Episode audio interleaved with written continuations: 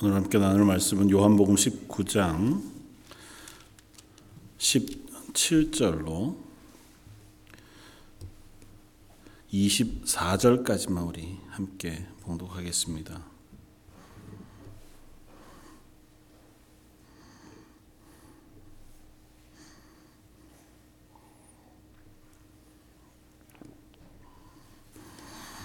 요한복음 19장 17절로 24절까지 말씀입니다. 자, 였으면 우리 한 목소리 같이 한번 봉독하겠습니다. 그들이 예수를 맡음에 예수께서 자기의 십자가를 지시고 해골이라 하는 곳에 나아가시니 그들이 거기서 예수를 십자가에 못 박을세 다른 두 사람도 그와 함께 좌우편에 못 박으니 예수는 가운데 있더라. 빌라도가 표를 써서 십자가 위에 붙이니 나사렛 예수 유대인의 왕이라 기록되었더라. 예수께서 못 박히신 곳이 성에서 가까운 거로 많은 유대인이 이 표를 읽는데 히브리와 로마와 헬라 말로 기록되었더라. 유대인의 대제사장들이 빌라도에게 이르되 유대인의 왕이라 쓰지 말고 자칭 유대인의 왕이라 쓰라 하니 빌라도가 대답하되 내가 쓸 것을 썼다 하니라. 그인들이 예수를 십자가에 못 박고 그의 옷을 취하여 네 깃에 나누어 각각 한 깃씩 얻고 속옷도 취하니 이 속 옷은 호지 아니하고 위에서부터 통으로 짠 것이라.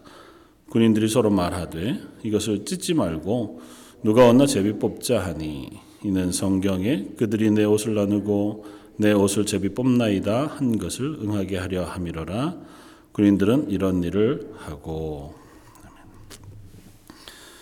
오늘 요한복음 19장 17절에서 30절까지 말씀을 한 번 더 생각하면서 예수님의 십자가의 그 의미들을 어, 나누고자 합니다. 근데 말씀을 준비하다가 보니까 다음 주에 한 번더 어, 나누면 좋겠다 생각이 되어져서 오늘은 24절까지의 어, 말씀을 중심으로 먼저 예수님의 십자가를 묵상해보고 다음 주에는 다 이루었다고 하시는 예수님의 마지막 말씀을 어, 중심으로 해서 한 번더 어, 말씀을 살펴보면 좋겠다 생각이 되었습니다.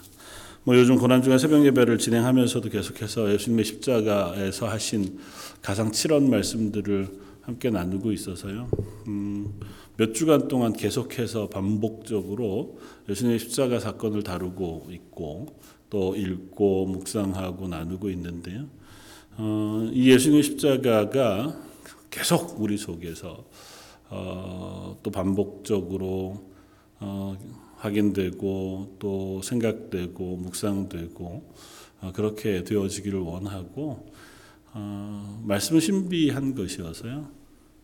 어, 한 번에 놀라운 깨달음을 얻게 되거나 말씀의 비밀을 얻게 되어져서 감격하게 되기도 하지만 평소에는 잘 그러지 못하다가 반복적으로 읽고 듣고 묵상하는 과정 속에서 어느 순간에 하나님 주시는 은혜들을 체험하게 되어지기도 하는 것 같습니다.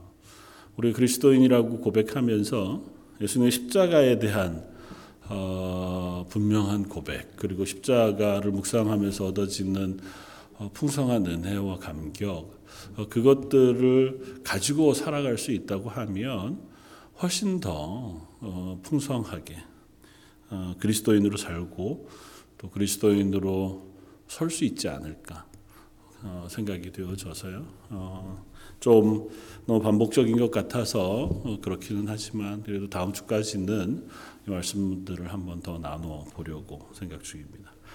오늘 말씀을 나누고자 하는 핵심은 예수님의 십자가에 대한 이야기 중에서도 예수님의 십자가가 가진 어, 수치스러움에 대한 이야기들 함께 나눠보면 좋겠다 생각이 되었습니다. 뭐 여러 신학자들이 이미 예수님의 십자가에 대해서 수없이 많은 어, 글들 혹은 설교들 또 책들을 쓰고 그 가운데에서도 많은 것들을 우리가 어, 깨닫게 되어지지만 본문 가운데 눈에 분명하게 드러나게 되어지는 고백은 예수님이 당하신 십자가의 부끄러움, 수치스러움이라고 하는 것입니다. 어, 찬양 속에서도 그 참혹한 십자가, 그 부끄러운 십자가 그렇게 고백하면서 우리가 많이 고백하면서 찬양하는데 십자가라고 하는 것은 고통스러운 형틀이기만 한 것이 아니라 참으로 수치스러운 죽음을 죽어야 하는 형틀이라는 것입니다. 그리고 특별히 오늘 우리가 본문에서 읽었던 것처럼 예수님이 십자가에 달리시고 나서 그 밑에서 군인들이 한 행동이 뭐였냐 하면 예수님의 옷을 나누어 갖는 것이었습니다. 그건 구약 성경의 말씀을 응하게 하려 함이라 이제 오늘 본문이 쓰고 그 말씀은 시편 22편의 다윗의 시에 나오는 다윗의 고백이기도 합니다. 오늘 예배를 시작하면서 기도하면서 어, 나누었던 시편 22편 1절 2절 말씀처럼 어, 다윗이 예수님의 죽으심의 그 상황을 미리 안 것은 아니지만 하나님께서 영감 가운데 다윗 자기의 인생 가운데에서 경험하고 고백하는 그 기도 탄식의 고백을 드리고 그것이 예수님의 십자가상에서 그 고백들이 다시 한번 확인되어지고 나뉘어지는 은혜가 있습니다. 그래서 음, 예수님이 십자가에 달리시는 그 사건에서 옷을 나누는 것이 성경에서 끊임없이 예수님의 십자가 사건을 예언하고 준비해 온 것이 확인되어지는 과정이기도 하지만 그게 보여주는 아주 분명한 사실 하나가 있는데 그건 뭐냐 하면 부끄러움입니다. 십자가에 달려서 죽는 것 그것은 고통이잖아요. 그러니까 인간이 감당할 수 없을 만큼의 어, 통증, 고통을 주는 것이라면 그것에 덧해서 그 십자가에 달리는 사람을 옷을 벗겨서 매단다는 거예요. 옷을 겉옷과 속옷을 다 벗겨서 어, 십자가에 매달아서 모든 사람들이 볼 수 있는 골고다 갈보리라고 하는 성 외곽에 있는 언덕 그리고 수많은 군중들이 바라볼 수 있는 그 자리에 옷을 다 벗겨서 나무에 매달아서 그곳에서 오랜 시간 동안 보통은 예수님은 하루 6시간 정도의 시간을 십자가에 달려 있으셨지만 어, 보통은 하루 종일 혹은 길게는 7일까지 그곳에 매달려서 수치스러운 죽음을 죽게 하는 것이 십자가 형벌이었다는 거죠. 예수님도 예외가 아니어서 예수님이 십자가에 달리실 때 그의 옷들을 다 벗겼고 어, 그리고 가시관을 쓴 채로 보통 이제 어, 역사가들의 기록 혹은 어, 그림들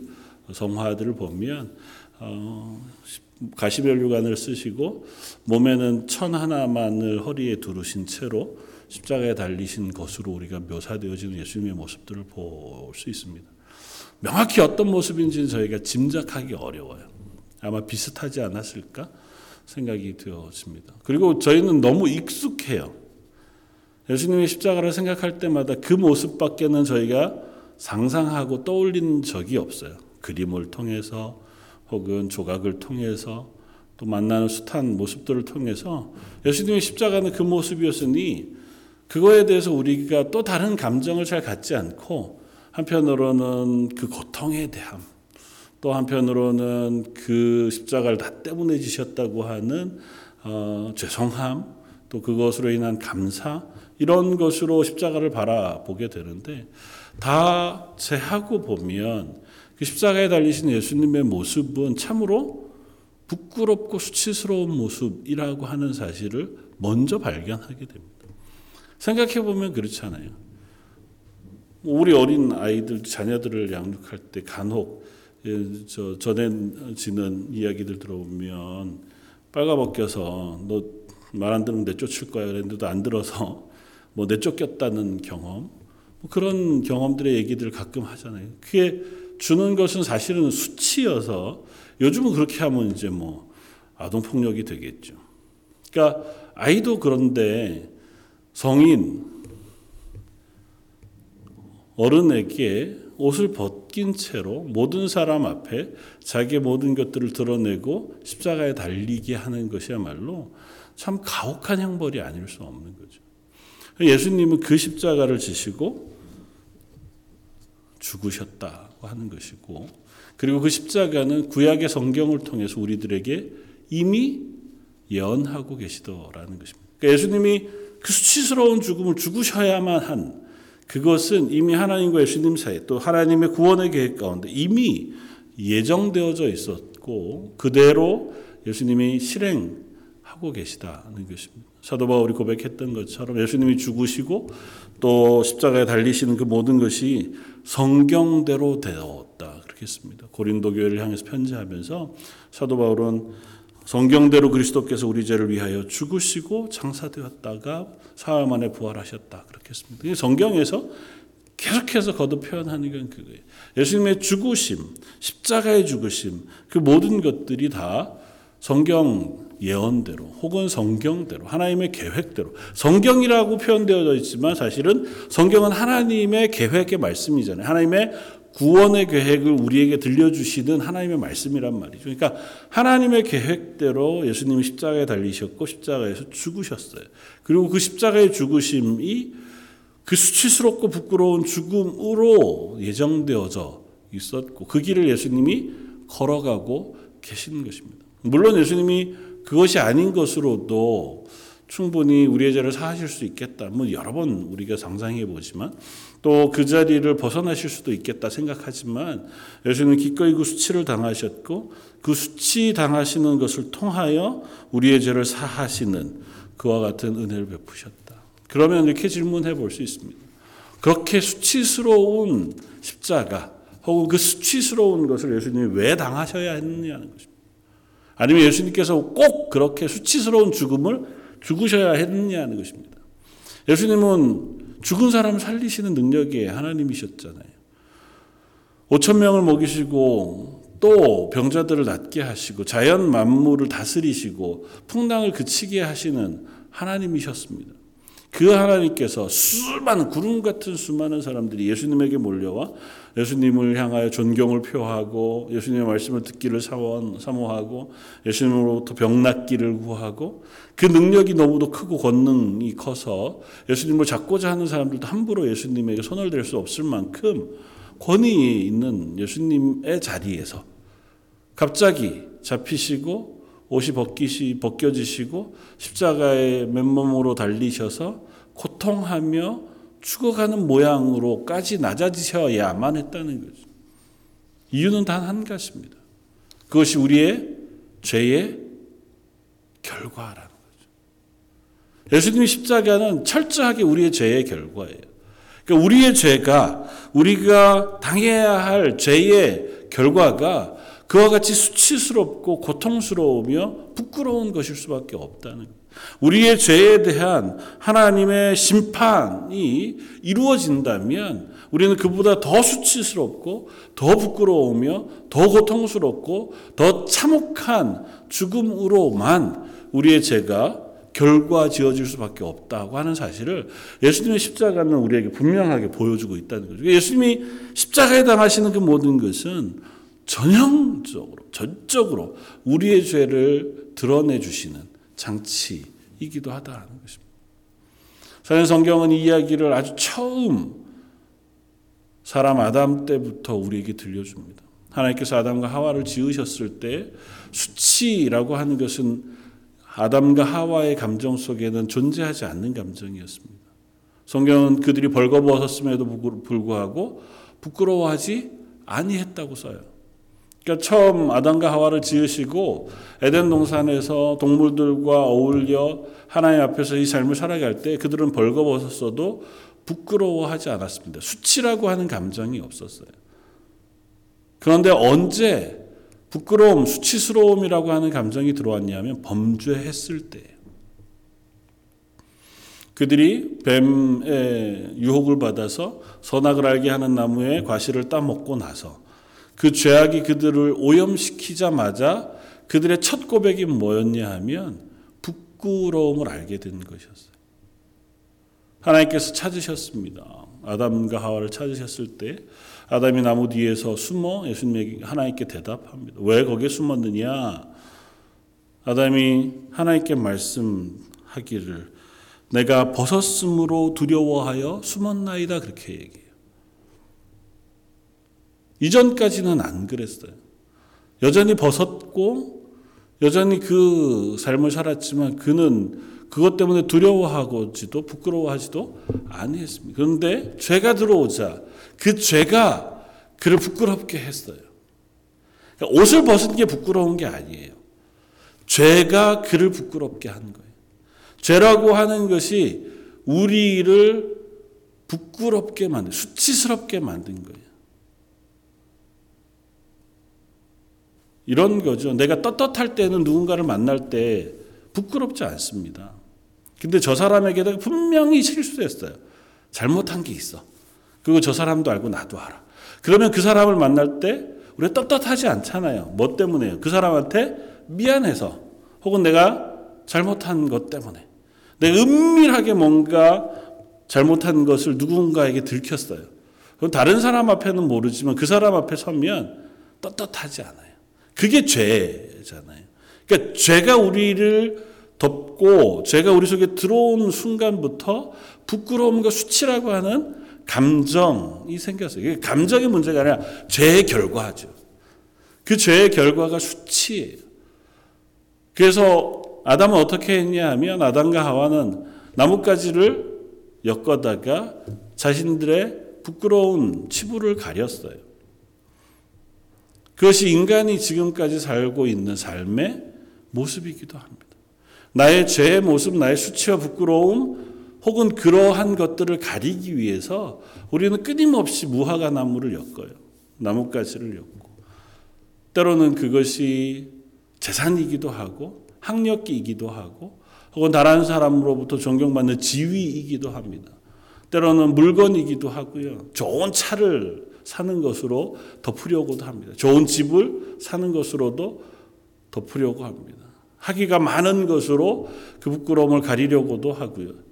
뭐 심리학적으로 상담학적으로 이야기하다가 보면 자기의 부족한 부분들을 채우기 위해서 더 열심히 공부하고 또 그것이 뭐 좋은 효과를 일으켜서 더 열심히 일하고 그렇게 되어지기도 하잖아요. 그러나 궁극적으로 생각해 보면 그건 다 죄로 인한 우리 속에 생긴 부끄러움 수치를 가리려고 하는 나뭇자락에 불과해요.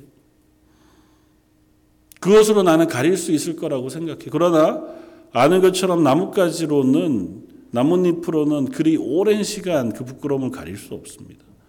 곧 말라 버리고 나서 또 다른 나뭇잎이 필요해요. 그런 아담과 하와를 에덴 동산에서 쫓아내실 때 하나님께서 그들에게 가죽으로 옷을 입혀 에덴 동산에서 쫓아내셨습니다.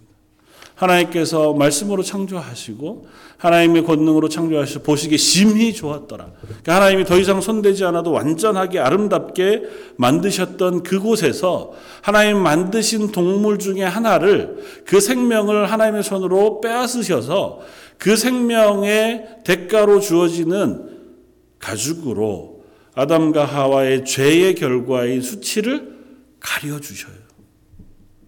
피 흘림이 없이는 죄사함이 없느니라고 말씀하시는 것처럼 그 피 흘림을 통하여 얻어지는 그 가죽을 통하여 아담과 하와의 부끄러움을 일시적으로 가려 주셔요. 그리고 그것은 결국 예수 그리스도의 피 흘림을 통하여 우리의 죄의 부끄러움을 가려 주시고 덮으시며 해결해 주실 것에 대한 예표의 말씀이기도 해요. 인간은 죄로 인하여 끊임없이 수치스러워하고 부끄러워하고 부끄러워할 수밖에 없는 존재. 그건 우리가 알고 있는 죄든 혹은 알지 못하는 것이든 우리가 태생적으로 자라면서 우리는 이미 부끄러움이라고 하는 감정을 가진 채로 태어나요. 그리고 그것은 여러 상황 속에서 우리를 자극하고 우리를 공격합니다. 그래서 우리는 인생 가운데 살아가면서 부끄럽다 혹은 수치스럽다고 하는 그 감정 혹은 죄의 결과 그것으로 인하여 우리의 삶이 파괴당합니다. 우리가 하나님 앞에서 구원받은 그리스도인이라고 하는 아름다운 고백을 가지고 있지만 그러나 그것들이 또한 수치스러운 감정이라고 하는 것 때문에 공격받기도 해요. 그래서 자존심이 상하는 걸 싫어합니다. 내 자존심이 꺾이는 것 같으면 그걸 우리가 분노합니다. 그건 내재적으로 들어가 보면 내가 부끄러움 당하는 걸 싫어하는 거잖아요. 날 부끄럽게 여기는 저 사람의 태도를 내가 싫어하는 거예요. 내가 남들 앞에 우스워지는 게 싫은 거잖아요. 아니면 너와 나 사이에서 네가 나를 우습게 보는 걸 싫어하는 거고, 나를 무시하는 게 싫은 거고, 그런 것들이 관계를 깨요. 사실은 실수일 수도 있어요. 의도적으로 그렇기도 하지만 우린 죄인이니까요. 서로를 향해서도 그렇게 함으로 내 만족을 채우거나 내 부끄러움을 더 높이는 무슨 그런 죄를 가진 사람이기도 하지만 때로는 실수하기도 하고 의도치 않은 것에도 불구하고 그것 때문에 관계가 깨지기도 하고 그것 때문에 상처가 되어서 그것 때문에 평생토록 해결되지 못한 숙제와 감정으로 상한 감정으로 우리 속에 자리 잡고 그것이 우리의 인생 자체를 흔들기도 하고 믿음으로 살아가는 그리스도인의 삶을 흔들기도 하더라는 거죠. 그게 죄의 어마어마한 파괴력이. 내가 지은 죄거나 혹은 그렇지 않다 하더라도 그런 죄의 문제로 생겨난 그 요소들은 우리를 얼마든지 건강하지 못한 존재로 이 땅을 살아가게 하더라는 거죠. 예수님의 십자가는 그 죄의 결과, 그 중에서도 가장 파괴력이 강하고 어떻게 보면 가장 두드러지게 우리 인생에 영향을 미치고 있는 그 수치를 그곳에서 지고 죽으셨다고 하는 사실을 십자가를 통해서 우리에게 보여준다. 그래서 십자가여야만 해요. 그래서 그 십자가에서 수치스럽고 부끄럽게 매어 달려 죽음을 당하셔야만 했다는 거죠. 뭐 그게 형벌의 종류가 그거여야 했다. 그 의미가 아니고 예수님이 그토록 부끄러운 십자가, 수치스러운 십자가, 고통스러운 십자가, 모든 사람의 손가락질과 저주를 받아야 하는 그 십자가를 지실 수밖에 없던 것. 그 이유는 우리의 죄가 그와 같기 때문이다. 우리의 죄가 그와 같은 저주 아래 있는 죄이기 때문에 그 죄를 대속하시기 위해서 우리의 죄가 그토록 참혹한 것인 것을 확인하고 그것들로부터 해결되어졌음, 구원하셨음을 선포하시기 위하여 그 십자가를 지셨다는 겁니다. 그러면 그 사실을 안다면 우리는 어떻게 반응해야 할까요? 그 십자가를 바라보는 것이 필요합니다. 히브리서 기자가 선언한 것처럼 너희를 위하여 그 수치를 참으신 예수 그리스도를 바라보라고 하시는. 예수 그리스도를 바라보는 것 눈으로 뿐만 아니라 마음으로 나를 향하여 그 구원의 은혜를 베푸신 예수님을 바라보면 그 십자가로 통하여 회복하시고 또 우리에게 부어주시기로 약속하신 은혜들이 우리 속에 묵상되어 줄 수 있습니다. 그리고 그것이 우리 속에 풍성해지면 질수록 우리는 더 이상은 죄로 인한 수치의 감정에 휘둘리지 않을 수 있어요. 믿음의 사람들이 그래서 때로는 이 땅에서 그 믿음 때문에 부끄러운 일들을 당하잖아요.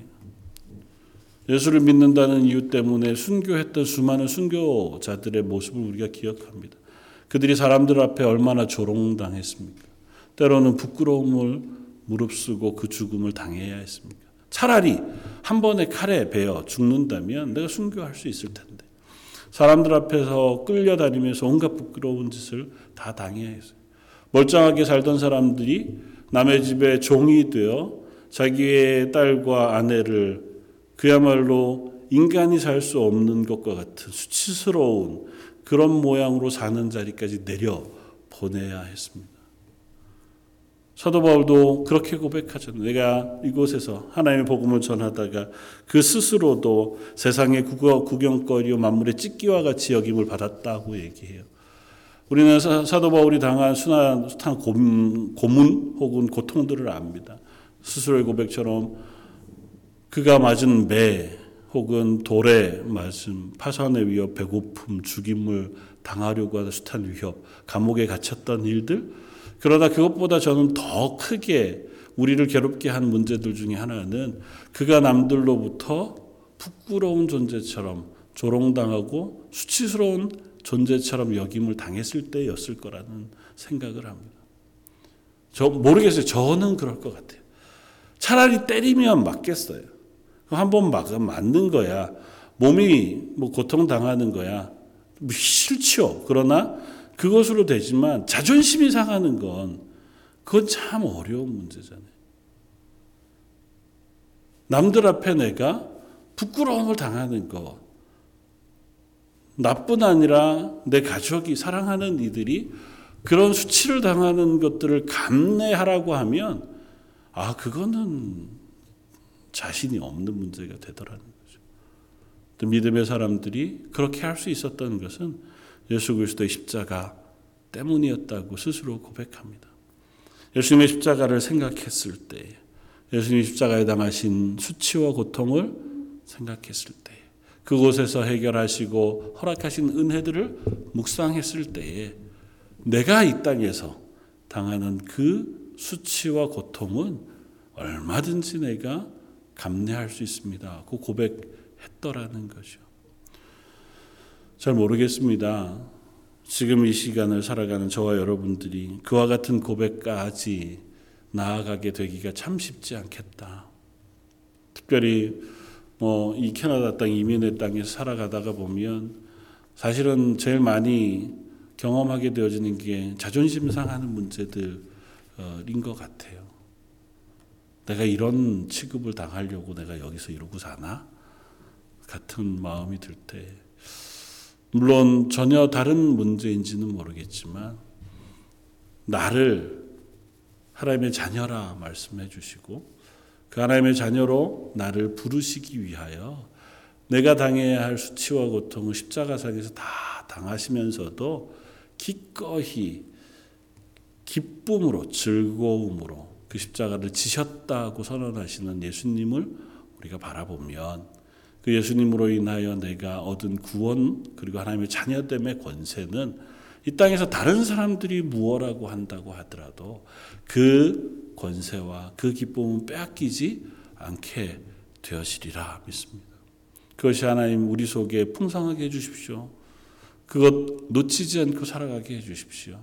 그것 붙들고 이 땅에서 그리스도인 되게 해주십시오. 기도하는 저와 여러분들이었으면 좋겠고 우리 자녀들이 이 땅에 살아가면서 예수님의 십자가를 붙들고 담대하게 그리고 기뻐하면서 그것으로 인하여 자긍심을 품고 세상의 시선, 세상의 어, 공격 혹은 세상의 조롱 그것들이 어떠하다 할지라도 하나님 앞에서 나는 하나님이 사랑하는 하나님의 자녀 되었다고 하는 그 놀라운 감격과 그 권세를 가지고 살아갈 수 있게 해주십시오 기도하는 저와 여러분들 되시기를 주님의 이름으로 부탁을 드립니다. 한번 같이 기도하겠습니다.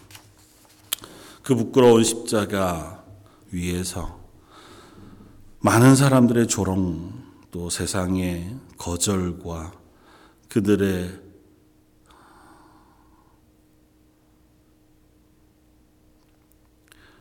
그들이 행하는 말들을 말없이 받으셨던 예수님. 그것이 바로 우리가 우리의 죄로 인하여 감당해야 할 죄의 결과요.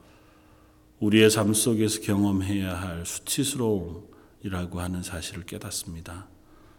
하나님께서 그 수치스러움을 십자가 위에서 제하여 주시고 우리에게 이제는 죄로 인하여 부끄러운 존재가 아니라 예수님의 피로 인하여 하나님의 자녀 되었다고 하는 놀라운 은혜의 고백을 하게 하셨사오니 하나님 저희 런던 제일 장로교에서 그 모든 성도들 한 사람도 예외 없이 그 감격, 감동 그리고 그것으로 인한 자부심을 가지고 믿음으로 이 땅의 삶을 살아가게 하여 주옵소서.